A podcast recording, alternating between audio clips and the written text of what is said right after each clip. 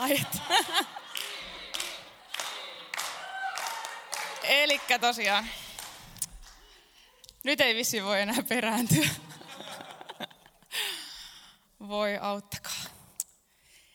Joo, rukoilla. Ei tästä muuten mitään tuu. Kiitos Jeesus siitä, että me saadaan olla täällä tänään. Kiitos siitä, että sä tulet olemaan mun kanssa. Siunaat sen sanan, minkä mä oon valmistanut ja auta, että mä saan puhua ja muistaa kaiken. Avaa oikein kaikkien sydämet ja avaa ennen kaikkea mun sydän kuulemaan, mitä sulla on sanottavana. Ja käännä katseet pois musta. Auta, että ihmiset ei katsoisi kivistön siniä, vaan katseet vois kääntyä Jeesukseen.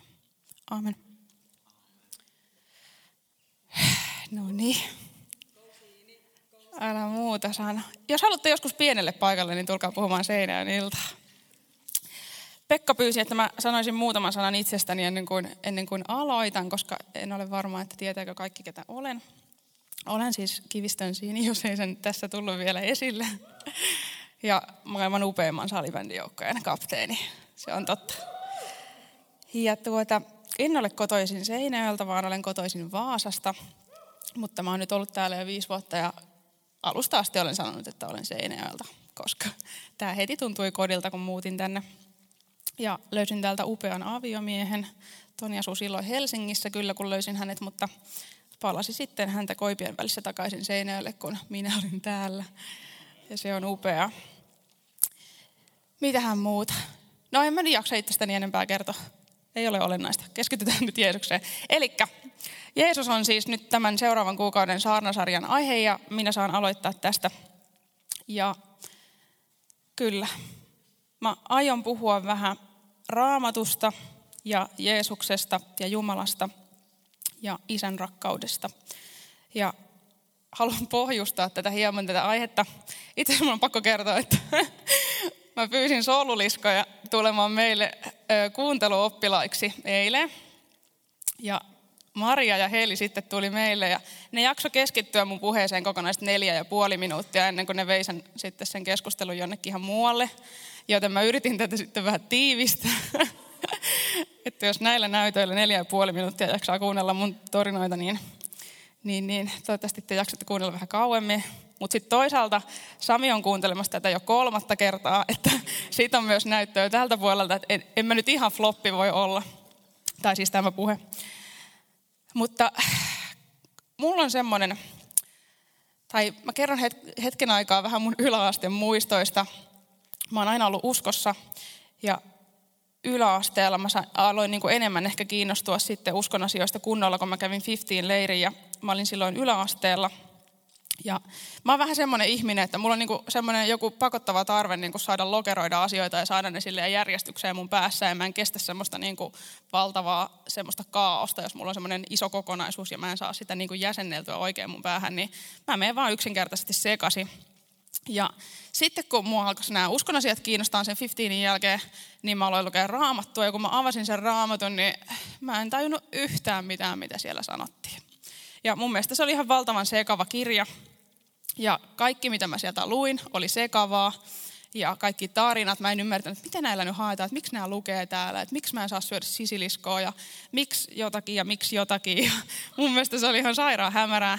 Ja sitten välillä kyllä sieltä tuli kaikkea tosi semmoista, jos mä luin sieltä vaikka, että kaikki koitui niiden parhaaksi, jotka rakastavat Jumalaa ja sellaista, niin sitten mä sanoin, aamen, joo, mä otan tämän täältä itselleni. Ja suurin osa sitten meni vähän näin ohi. Ja yläasteella mulla oli vähän sama fiilis matikan tunneilla. Meillä oli semmoinen systeemi yläasteella, että seiskaluokan matikan numeron perusteella me jaettiin semmoisiin ryhmiin. Ja se meni sillä lailla, että ne, joilla oli 9 ja 10, niin ne oli siellä ykkösryhmässä ja sitten kakkosryhmässä oli 8 ja 7 oppilaat ja niin poispäin. Ja mun matikan numero oli 8 ja jostain syystä mut laitettiin sinne matikan ykkösryhmää. Ja mä katoin sitä, mä olin mukana siellä opetuksessa ja mulla oli vähän tämmöinen fiilis, että ei vitsi, että mä en tajua tästä yhtään mitään. Että, joo, okei, okay, kun mä katson tänne vasempaan kulmaan, niin mä tajuan sieltä ehkä jotain. Mutta ei, kyllä tämä on ihan hebrea. Ja mulla oli vähän sama fiilis samaan aikaan raamatunkaan, että joo, täällä on joitain muita, jotakin ihan kivoja lauseita, mutta sitten suurin osa on ihan tällaista niin kuin, ihan jotakin sellaista, mitä en niin kuin pysty sillä lailla ymmärtämään. Mutta sitten, aina kun koe lähestyi, niin kakkosryhmän opettaja sattui olemaan mun luokanvalvoja. Ja silloin oli semmoinen tapa, että kun koe oli tulossa, niin se antoi semmoisia tärppejä. Eli se kertoi, että no niin, tällä kertaustunnilla käydään läpi 15 asiaa, että nämä kun opettelette oikein hyvin, niin te pärjäätte ihan sika hyvin tässä kokeessa. Ja sitten aina kun mä tiesin, että koe on tulossa seuraavalla tunnilla, niin mä en mennytkään sinne mun ykkösryhmän tunnille, vaan mä menin sinne mun luokanvalvojen tunnille, koska mä halusin ne tärpit. Ja mä ajattelin, että koska raamattu on sekava kirja, ja jos sä avaat sen, mistä sattuu, niin se tulee olemaan tosi sekavaa. Voi olla, en mä tiedä, jos teillä muilla on ollut helpompaa raamatun lukeminen. Mutta mä ajattelin antaa teille vähän tärppejä raamatusta. Ja tuota, mä ajattelin, että Tämä on nyt semmoinen asia, että kun mä oon tämän oppinut, niin tämä oikeastaan niin kuin kiteyttää raamatun niin hyvin, että mä voin jopa sanoa sulle samalla lailla kuin mun luokan valvoja sanoi, että tämän kun opettelet, niin pärjäät kokeessa aika hyvin. Ja tämä koe on siis tämä elämän koe, mitä me nyt täällä eletään. Joten raamatun paikka, mistä mä tuun tänään puhumaan, on, löytyy Matteuksen evankeliumista 22, 36 eteenpäin. Siellä on lainopettaja, joka on ihan yhtä pihalla kuin minäkin on ollut. Ja se kysyy Jeesukselta, opettaja, mikä on lain suurin käsky? Eli mikä tässä hommassa on niin kuin tärkeintä? Ja Jeesus vastasi hänelle, Rakasta Herraa Jumalaasi koko sydämestäsi, koko sielustasi ja mielestäsi. Tämä on käskyistä suurin ja tärkein. Toinen yhtä tärkeä on tämä, rakasta lähimmäistäsi niin kuin itseäsi. Näiden kahden käskyn varassa ovat laki ja profeetat. No niin, siinä se vastaus nyt sitten on. Mikä on tärkeintä? Tämän kun muistaa, niin pärjää. Mutta, koska mä oon tämmöinen lokeroija, mun pitää saada asiat järjestykseen, mä tarvin konkreettista, niin mä ajattelen, että mä lähden nyt vähän pilkkomaan tätä teille, että mitä tässä nyt käytännössä sitten pitää tehdä. Tuossa on käytännössä ohjeet, mutta mitenkä niitä sitten, mitenkä tuohon niin matikassakin ei riitä, että sä laitat sinne pelkän vastauksen. Sulla on kysymys ja sulla on vastaus, vaan sulla pitäisi olla myös ne vaiheet siellä. Mä en tiedä, onko teille koskaan sanottu, että ei riitä pelkkä vastaus. Pitää näkyä ne, kuinka sä oot päätynyt siihen vastaukseen. Ja siksi lähden nyt pilkkomaan hieman tätä Jeesuksen vastausta, että kuinka me voidaan noudattaa raamatun tärkeintä käskyä. Ja tuolla lopussa Jeesus sanoo, näiden kahden käskyn varassa ovat laki ja profeetat. Eli aika tärkeästä hommasta puhutaan, jos se pitää sisällään koko lain ja profeetat ja kaikki. Ja jos me mietitään esimerkiksi raamatun kymmentä käskyä, niin me huomataan yhtäkkiä, että kymmenestä käskystä kolme ensimmäistä menee oikeastaan suoraan siihen, että kun me rakastetaan Jumalaa, niin noin vähän niin kuin automaattisesti toteutuu meidän elämässä. Tai pitäisi ainakin toteutua. Ja kun me rakastetaan meitä itteemme, niin me pyhitetään lepopäivä, otetaan se lepo, mitä me tarvitaan. Ja kun me rakastetaan meidän lähimmäistä, niin silloin noin kuusi viimeistä toteutuu aika lailla automaattisesti. Jos mä rakastan mun lähimmäistä, niin ei nyt ensimmäisenä tule mieleen tappaa sitä. Ehkä. Joten, eli siis aika isosta, isoista hommista on kyse ja Jeesus, Jeesus tiivistää tämän aika hyvin. Joten lähdetään pilkkomaan pilkkomaan tätä raamatun paikkaa tarkemmin. Ja ensimmäinen, mitä Jeesus sanoo, mikä on tärkeintä, rakasta Herraa, sinun Jumalaasi. Ja kun mä luen tämän, niin mulla ensimmäisenä herää kysymys, että okei, okay, no mitenkä mä voin rakastaa niin kuin Jumalaa, oikeasti kaikkivaltiasta Jumalaa, että, että mitä, se niin kuin, mitä mä voin niin kuin sille tehdä. Ja kun mä lähdin miettimään sitä, niin mulla tuli mieleen, että että rakkaus aika usein näyttää joltain. Kun mä rakastan Tonia, niin se ei riitä, että mä niin kuin sanon Tonille, että mä rakastan sitä. Enkä mä usko, että se on niin, että Jumala, mä rakastan sua ja siinä kaikki.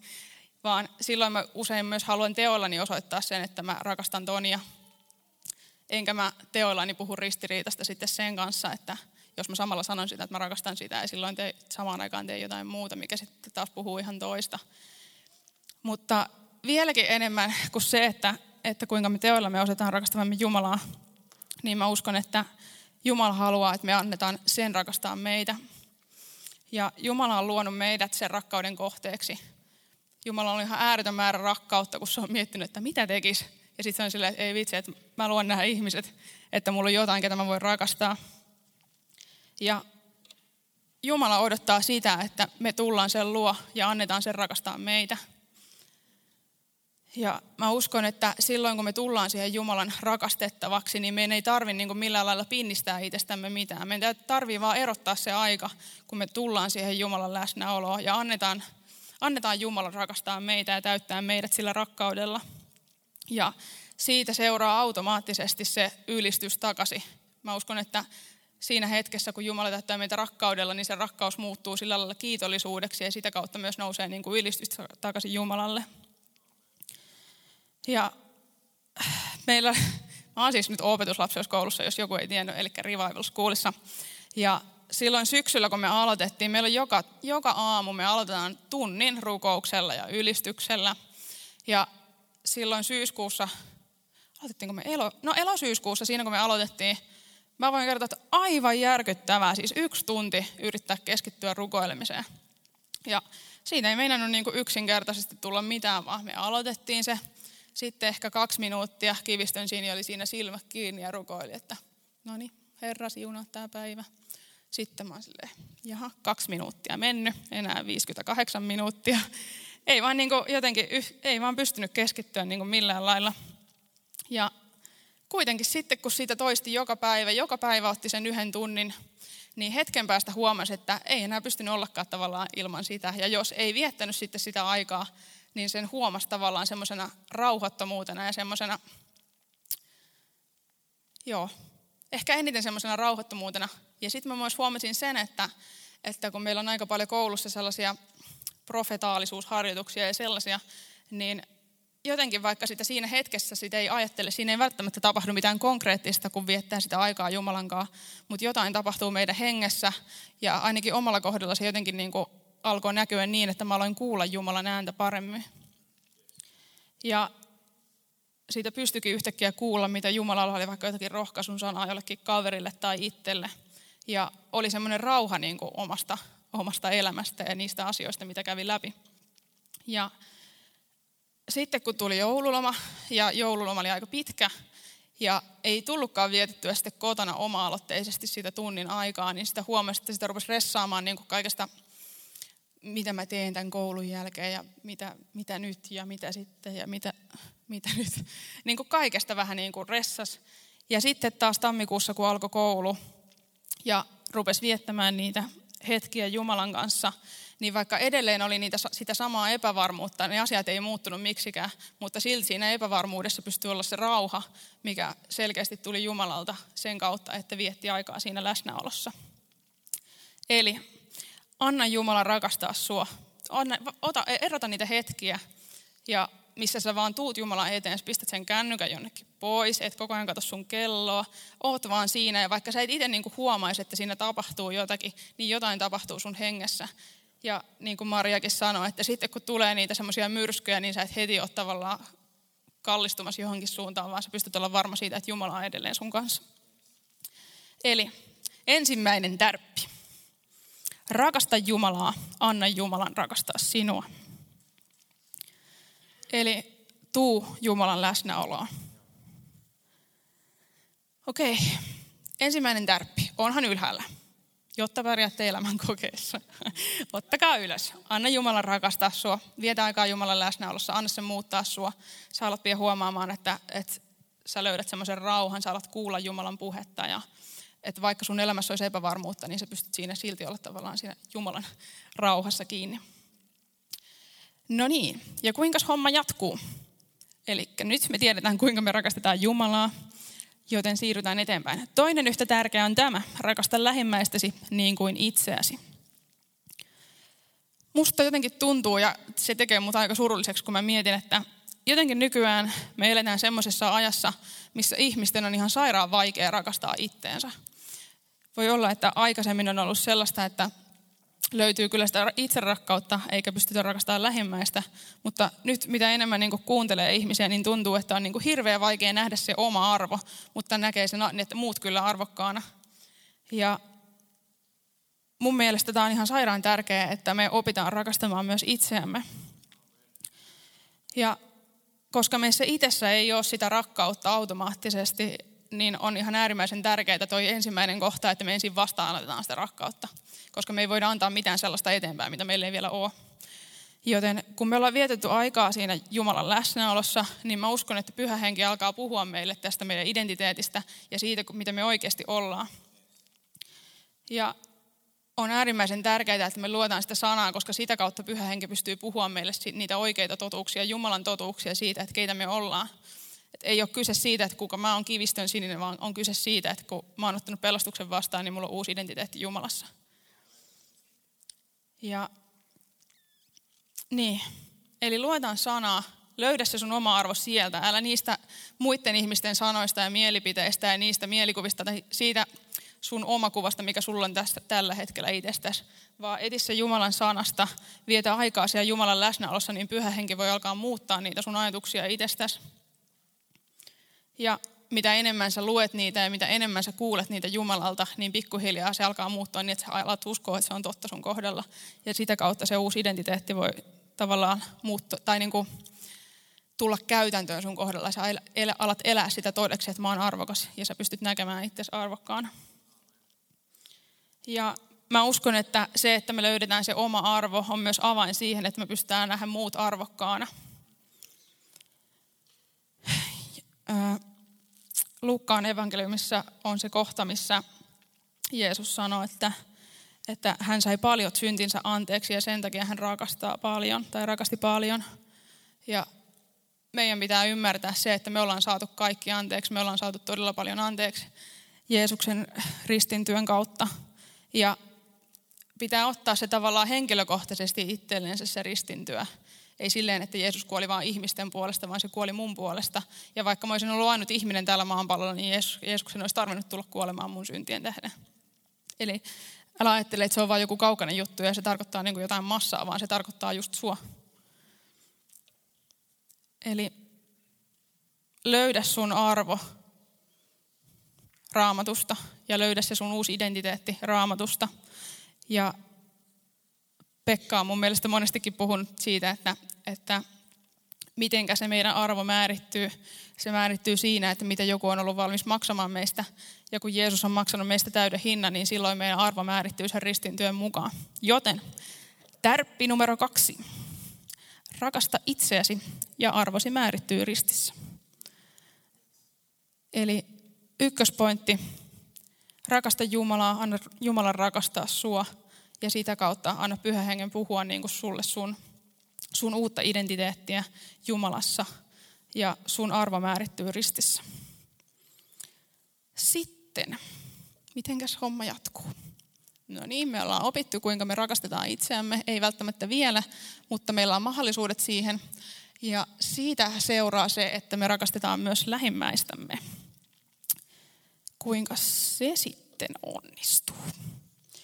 Ensinnäkin haluaisin tarttua tuohon lähimmäissanaan, että mitä se niin kuin tarkoittaa, kuka on meidän lähimmäinen. Toni Kivistö on läheinen, mutta hän ei ole nyt tässä se lähimmäinen, ketä tarkoitan. Eli ei läheinen, vaan lähimmäinen. Ja lähimmäisiä on kaikki ihmiset, joita sä kohtaat.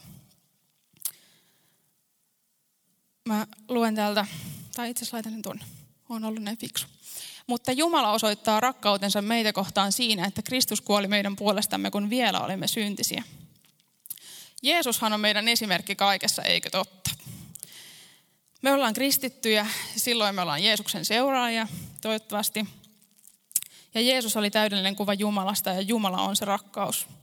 Ja niin kuin me pystytään tuosta lukemaan, niin Jeesus kuoli meidän puolesta, kun vielä olimme syntisiä, mikä tarkoittaa sitä, että me ei oltu vielä millään lailla ansaittu, eikä siis edelleenkään olla ansaittu yhtään mitään. Eli kaikki tämä on ansaitsematonta rakkautta.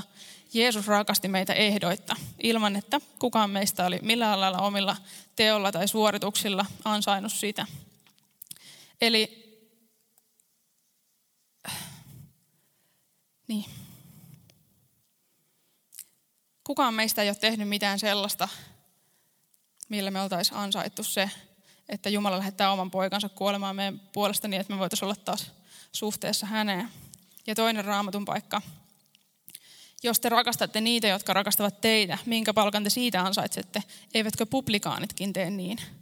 Eli jos sä oot kaupan kassajonossa ja joku sanoo sulle, hei mene vaan mun ohi, että sulla on näköjään noin vähän ostoksia, niin helppohan sun on semmoista rakastaa, mutta sitten auta armias, kun sieltä tulee joku kärryn kanssa kiilaa sun eteen ja on silleen, että minä tuun nyt, niin onko sun enää niin paljon helppo rakastaa sitä? Eli tässä tarko- tarkoitetaan nyt sitä henkilöä, joka kaupan kassajonossa kiilaa sun ohitse, eikä sitä, joka päästää sut sun, sen ohi. Eli Jeesus rakasti ehdoitta, joten tärppi numero kolme. Rakasta lähimmäistäsi ja tee se ehdoitta. Eli älä odota, että ne lähimmäiset jollain lailla tekee sulle jotakin tai rakastaa ensin sua ennen kuin sä rakastat niitä, vaan rakasta niitä ehdoitta. No niin, meillä on tässä aika lailla käytynä, kelataan takaisin vielä tuonne. Aika lailla käytynä kaikki. Eli me tiedetään nyt, kuinka me rakastetaan Jumalaa. Me vietetään aikaa Jumalan läsnäolossa, annetaan Jumalan rakastaa meitä. Ja sitä kautta löydetään se rauha, rauha epävarmuuteen ja kaikkea. Ja rakastetaan itseämme sitä kautta, että me löydetään se meidän arvo ristissä.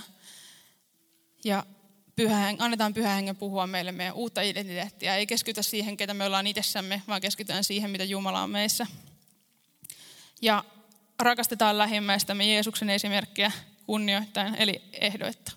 Ei odoteta, että ihmiset rakastaa ensin meitä, vaan rakastetaan me ensin niitä. Siinä kaikki. Vastaanota rakkautta. Löydä sun arvorististä ja rakasta ehdoitta. Eikö ole aika hyvät tärpit? Tota, haluankin nyt kysyä sinulta. Kuinka moni kuvittelee ymmärtävänsä, mistä näissä tärpeissä puhutaan? Voitko nostaa kättä, niin mä näen. En mä kyllä kauheasti näe mitään, mutta joo, on siellä muutamia ainakin. No, tämä raamatun paikkahan jatkuu, tai tämä lainopettajan ja Jeesuksen kohtaaminen, mistä alun perin lähdettiin liikenteeseen. Lainopettaja kysyi Jeesukselta, että mikä tässä hommassa on tärkeintä.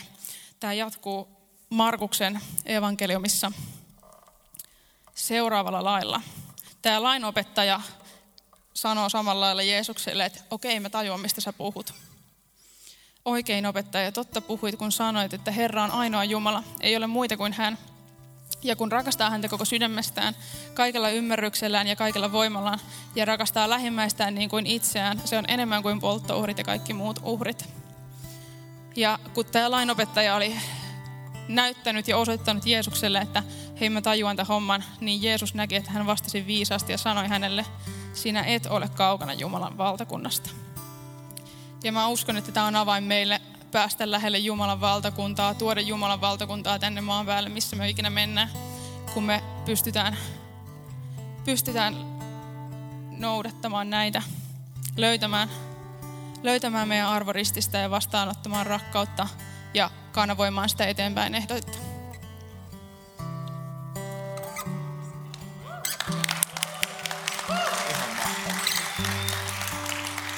Wow. Älä, älä ota vielä tuota pois. Anna sen olla hetken aikaa tuolla taustalla. Ihan mahtava puhe. Kiitos Sini. Todella selkeä, todella helppo seurata. Mä haluan johtaa tämän sellaiseen päätökseen sun kohdalla. Me Sininkaan puhuttiin tästä puheesta ennen tätä lauantaita ja täytyy sanoa, että oli kymmenen kertaa parempi kuin mitä silloin, kun käytiin läpi. Ihan, ihan sairaan hyvä. Mutta mä sovittiin, että mä tulisin tähän loppuun ja johtaisin meidät päätökseen tämän puheen suhteen. Ehkä sä oot täällä ja sä oot täällä eka kertaa. Mä haluan puhua sulle ensin. Sulle, joka on täällä ja sä et ehkä ole vielä tullut uskoon. Sä et, sä et ole vielä tänään Jeesuksen seuraa. Sä et ole antanut koko sun elämää Jeesukselle. Ehkä sä oot täällä eka kertaa tai kymmenettä kertaa, mutta sä et ole vielä tehnyt sitä päätöstä. Mutta tänään sä ymmärrät siitä, mitä Sini meille jakoo. Että kristinuskossa ei ole kyse siitä, mitä me voidaan tehdä, ja mitä me voidaan saada aikaan, vaan kyse on siitä, mitä Jumala on tehnyt meidän puolesta. Siitä, että Jeesus tuli ja kuoli sun puolesta. Kristinuskossa on kyse siitä, että me vastaanotetaan Jumalan täytetty työ meitä varten. Me tullaan uskoon sillä, että me luovutetaan itsemme. Sanotaan, että mä en pysty elämään niin täydellisesti kuin Jumala haluaa mun elävän. Mun elämässä on virheitä, mä oon tehnyt syntiä. Mä oon tehnyt virheitä Ja mä en enää halua luottaa mun kykyyn suorittaa tätä elämää, vaan mä haluan tulla Jumalan luo ja sanoa, Jumala, anna anteeksi mun synnit, anna anteeksi mun virheet. Mä haluan vastauttaa sun armaa, sun rakkauden. Uskoon tullaan sillä hetkellä, kun me annetaan meidän epätäydellinen elämä ja me saadaan Jumalalta vastalahjana hänen täydellinen rakkaus ja hänen täydellinen elämä. Jos sä oot täällä ja sä haluat tehdä tämän päätöksen tänään, niin mä haluan antaa sulle mahdollisuuden tähän. Hetken päästä mä haluan puhua kaikille meille, jotka ollaan jo uskossa ja johtaa meidätkin tämän kysymyksen äärelle ja, ja viedä meitä eteenpäin tällä. Mutta ihan ennen sitä mä haluan pysähtyä hetkeksi aikaa. Sun kohdalla, joka on täällä. Ja tämä ilta on sun ilta antaa sun elämä Jeesukselle. Tämä ilta on sun ilta tulla uskoon. Sun ei enää tarvi yrittää omassa voimassa, vaan saat luottaa Jeesuksen täytettyä työhön. Suljetaan kaikki ihan hetkeksi aikaa silmät. Kunnioittaa Jumalaa, kunnioittaa vieruskaveri. Jos sä oot täällä ja sä haluat sanoa, Jeesus, mä haluan tänään antaa mun elämän sulle. Anna mun synnit anteeksi, mä haluan tänään tulla uskoon. Jos sä oot täällä, kun kaikki silmät on suljettuna, niin nosta sun käsi niin, että mä näen sen, Jumala sen näkee. Sä oot täällä ja sä haluat tänään antaa sun elämän Jeesukselle. Nosta sun käsi korkealle, että mä näen sen selkeästi. Kiitos Jeesus. Onko vielä joku? Sä koet, että jes, mä haluan tänään tehdä tämän päätöksen. Nosta sun käsi korkealle. Me halutaan antaa tämä mahdollisuus joka kerta ja kiitän sua, joka nostit sun käden. Sä voit hetken päästä tulla tänne eteen. Voi vielä hetkeksi avata meidän silmät. Se, joka nostit sun käden, sä voit hetken päästä, kun me avataan rukouspalvelun, tulla tänne eteen. Me tosi meillä rukoillaan sun puolesta, autetaan sua eteenpäin. Mutta vielä ennen sitä, ennen kuin me avataan rukouspalvelu, ennen kuin bändi johtaa meitä loppuylistykseen, ennen kuin iltakahvilla avautuu, niin sulle ja mulle, jotka ollaan jo Jeesuksen omia, me, me ollaan uskossa, me seurataan Jeesusta – mutta mä on niin hirveän helppo lähteä kävelemään ja suorittaa tätä elämää omassa voimassa. Ja ajatella, että mä yritän rakastaa mun vieruskavereita, mä yritän rakastaa mun, mun lähimmäisiä niin hyvin kuin mä vaan voin. Ja me unohdetaan niin helposti se, että avain siihen, että me levitetään Jumalan valtakuntaa, on, että me pysähytään vastaanottaa hänen rakkauttaan. Sini sanoi tuossa lopussa, että Jumala on kutsunut meidät kaikki levittää Jumalan valtakuntaa. Ja avain on se, että me vastaanotetaan ensin hänen rakkauttaan. Ja vaan vastaanottamalla lisää hänen rakkauttaa, me voidaan ylitse vuotaa siellä, missä me ollaan. Jos sä oot täällä, sä oot jo uskossa ja sä haluat tänä iltana vaan sanoa, että Jumala, täytä mua lisää sun rakkaudella niin, että mä voin rakastaa mun lähimmäisiä. Ei vaan itse tarkoituksena, että sä saat tulla rakastetuksi, vaan niin, että susta voi tulla välikappale rakkaudelle siellä, missä sä oot. Jumalan voimalle siellä, missä sä oot. Jos sä haluat sanoa tälle kyllä, niin nostatko sun kättä nyt ihan merkkinä tähän, että jes, mä haluan olla. Ja haluan vastauttaa rakkautta niin, että mä voin jakaa sitä eteenpäin. Tosi moni meistä sanoo heti kyllä. Ihan mahtava nähdä. Mä haluan haastaa sua, joka nostit sun käden. Nyt kun me lähtää ylistää, niin määrä tietysti vastaota Jumalan rakkautta. Älä heti ota sun kännykkää esiin ja mieti, että mitä mä voisin tehdä seuraavaksi. Älä heti lähde tuonne iltakahvilaan. Hetken päästä me päästään sinne. Älä mieti, että mihin mä lähden syömään tämän jälkeen. Seuraavien muutamien kappaleiden aikana vastaanota Jumalan rakkautta. Pysähdy vastaanottaa Jumalan rakkautta. Me tullaan avaa rukouspalvelu, pojat tänne oikealle puolelle eteen ja tytöt tähän vasemmalle puolelle. Ja se, joka koet, että sä haluat tulla ihan konkreettisesti, että sun puolesta rukoillaan vastaanottaa rakkautta, niin tuu rohkeasti tänne eteen. Se, joka haluat vaan penkissä olla ja siellä, missä oot, niin ylistää, niin vastaanota Jumalan rakkautta. Älä kiirehdi pois. Sini kertoi siitä hetkestä. Ensimmäiset kaksi minuuttia tuntui ihan hullun pitkältä, mutta mitä enemmän siinä oli, sen todellisempaa se oli ja sen syvemmälle Jumalan rakkaus meni. Ja mä haluan tänä iltana haastaa näin. Kuunnelkaa vielä hetken aikaa. Kuunnelkaa vielä hetken aikaa ensimmäisen ja ehkä toisen biisi aikana, kun bändi johtaa meitä, niin vastaanota Jumalan rakkautta vaan itelle. Mutta sitten toisen, kolmannen biisi aikana rupee miettimään, että Jumala, ketä sä haluut, että mä tällä viikolla rohkaisen? Ketä sä haluut, että mä tällä viikolla rakastan? Ja siinä vaiheessa sä saat ottaa sun kännykä esiin, mutta ei ruveta vastailemaan viesteihin, vaan avaa notesit ja kirjoita sinne sen henkilön nimi, joka sun sydämeen nousee. Ja ehkä sulle nousee muutama ajatuskin sitä henkilöä varten. Vastaanota Jumalan rakkautta ja anna Jumala innoittaa sun sydän, että kelle sun pitää tänään tällä viikolla näyttää sitä rakkautta.